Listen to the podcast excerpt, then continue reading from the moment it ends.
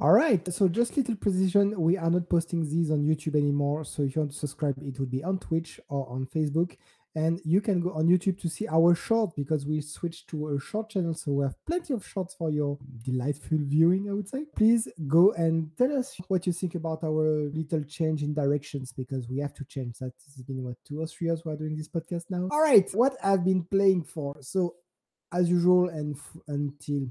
the mid-year, I would say, I'm playing Total War Warhammer three, and I changed factions. I finished the Orcs campaign on a major victory. I literally, quite literally, conquer the world, and now I'm playing Tzeentch. So, since I'm gonna talk about Warhammer for quite a long while, I'm gonna pass on Tzeentch yet, because it's a fantastic faction, but it's very hard, and I'm blaming it a bit on the balance. But I'll tell you about this, I guess, next week. Right now, I'm just going to talk a bit on the Immortal Empire, Empire campaign, because it's something that I like to play way more than the actual uh, scripted campaign, simply because you don't really have a number of turns. It's not on timer. It's sandbox. You can do whatever you want. And all the other factions, they are living their life and warring each other and confeder- having confederation, and they are really living their life on their own. It's not like Civilization, where apparently Egypt and China are doing a war on their side of the world and you have no clue what's happening and you don't really see any repercussion here. It's quite important and it's quite cool. I'm already going off script. I just wanted to talk on here what's the goal of this sandbox, because it's a sandbox, but you still have an end. And actually uh, to this campaign, and you have four ends. You have a short victory, a long victory, an ultimate victory, and one in the middle. I can't remember. Short victory, that's where it's very interesting, and that Warhammer never fails to entertain you. Each faction have their own short victory. For Kislev, you needed to confederate the Ice Court and Constantine, because it's fresher. One is more devout to Orthodox Church, one is not very happy with them. You have to confederate them. That's your short, short victory. And where I got my ass kicked was the ultimate victory. Is basically an end game event, and here it was uh, the dwarf saying, everyone everybody's pissing us off, so we're gonna destroy everyone, and I got destroyed in the process. With the Orcs, it was much easier, because it's all about war. Short victory, long victory, it doesn't matter. Just conquer the world and you win. The end game was to confederate all the Orcs, and especially one faction of Grom the Paunch, I think he's the king of goblins or something like this. I just need to confeder- confeder- confederate them, sorry. And because the Orcs works in such a way that if you beat the champion of the opposite faction, they automatically confederate with you, because you're the strongest. So, well, you take you, you beat that champion, so you take over the faction. They came into some kind of suicide attack on me, basically, really. And I kicked their war, uh, warlord butt, and my ultimate victory was very anticlimactic, because I was really trying to push to go to that territory and everything. And all of a sudden, I see the army popping out of nowhere from the north, going through the human kingdom. So like, there's a little pathfinding issue here, but okay. So his army arrived, already half dead. I killed them. Okay, you won the game. All right. So I'm going to see what is going to be. But Tzeentch, being the chaos god of knowledge or something, he can see the past, the future, and everything of time, let's say. I'm not exactly sure. Here, he's not very friend with Nurgle, which is a chaos lord of disease and all this little yummy stuff. So I think his short victory is to destroy all the Nurgle factions. I don't know what's gonna be the ultimate victory here, but considering how hard it is just the start of the game, I don't even want to know at this time, and I guess I'll tell you later. But yeah, so at this time, if you play the factions of Warhammer one, so the dwarves, the humans, the uh, the orcs, the greenskins, victories are pretty easy, to be honest. If you play the one on Warhammer three, I don't know if it's an issue on balance or something, but that's very hard. Kislev, I got my ass really kicked. Tzeentch, it's I'm already on, t- on turn ninety-six, and I'm having trouble controlling just four regions. it's tough. So again, not really sure if it's a question of balance. I saw in the latest update, like uh, two point three, that they are still trying to to work out some quirk on balance. Like in Warhammer two, you add these undead Egyptians, undead Pharaoh, and they are completely overpowered. They are fantastic. I played with them. It was very easy win. And I think they they found out that they are a bit too O P, so they got nerfed in the latest two point three update. Stop me at any time because I can keep going on this quite a lot. But yeah, basically when you play an undead faction, they can their body literally crumble because they are undead. And the crumble is a slow poison for some armies. So when they start to lose morale and they are literally losing, when you are a chaos faction, faction or a green skin, they lose morale very fast and the army dismantles super fast.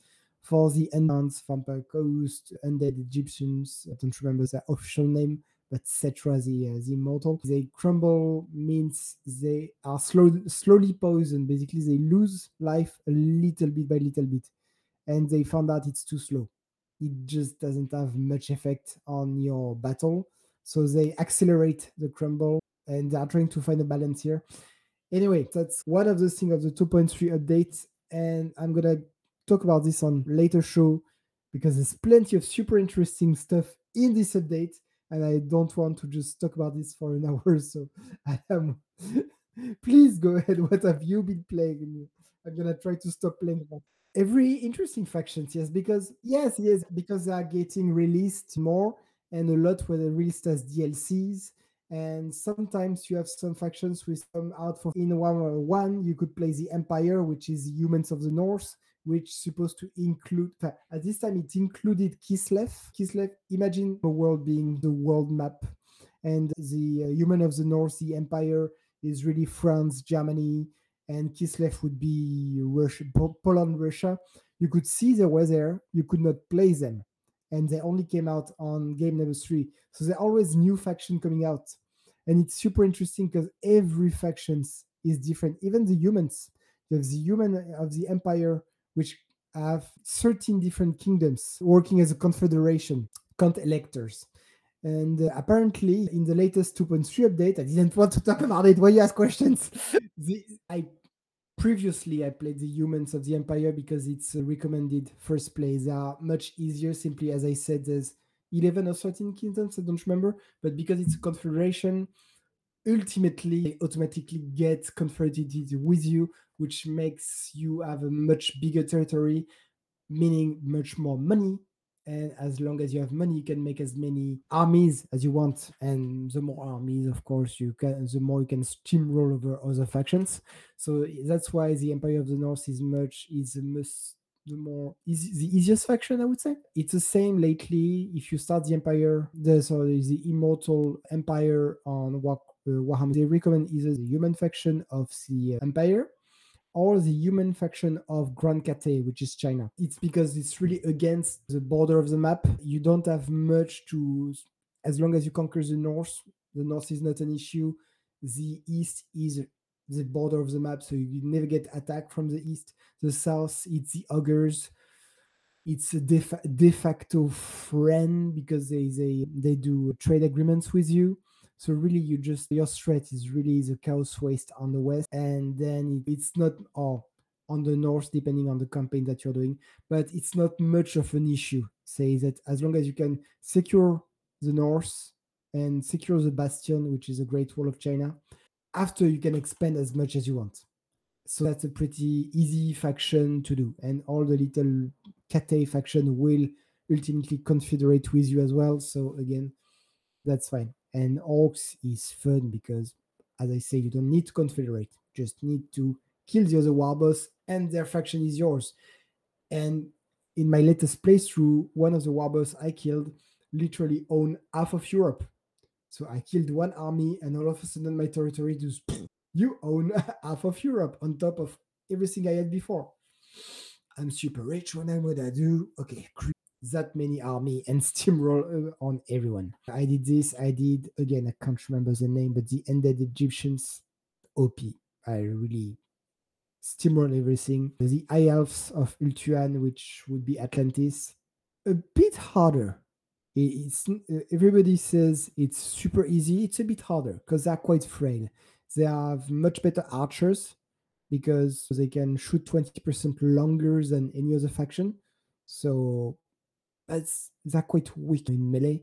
So it's it's not that easy. I much prefer the Lizardmen of South America, which are much sturdier and not super good at, at distance, you know, missile. But you can have T-Rex and Triceratops and Stinger and... Okay, hey, there's, a, there's infantry in front. Let the T-Rex go in the melee. It's a very fun faction to play. Lizardmen, again, that was one of the easiest faction to play. After, if you really want some challenge, chaos stuff. I thought that with uh, coming out of War- Warhammer three, it would be easier. Right now, what I'm playing, whew, hey, it's tough. The Skavens, which is the rats, which doesn't exist. If you know a bit of the lore of Warhammer, if you pronounce the name Skaven in the Empire of Humans, you get thrown into prison and nobody hears about you anymore. They exist in the undercities, in the very sewers of the capital. But you, exactly. Yeah, if you want uh, like a tips and tricks on each factions, I would be very happy to go through them all. Dwarves are extremely easy because they have super strong, big cannons. But by the time that the poor guys, especially Skavens, arrive in front of you, half of the army is dead.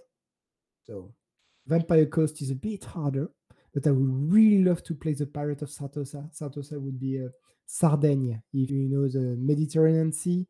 The tip of Italy, there's a big island called Sardinia, Sardinia, so big holiday. And you have the pirate, the pirate over there. I want to play that faction because it looks fun, but when you start, you're literally in the middle and everybody is your, your enemy.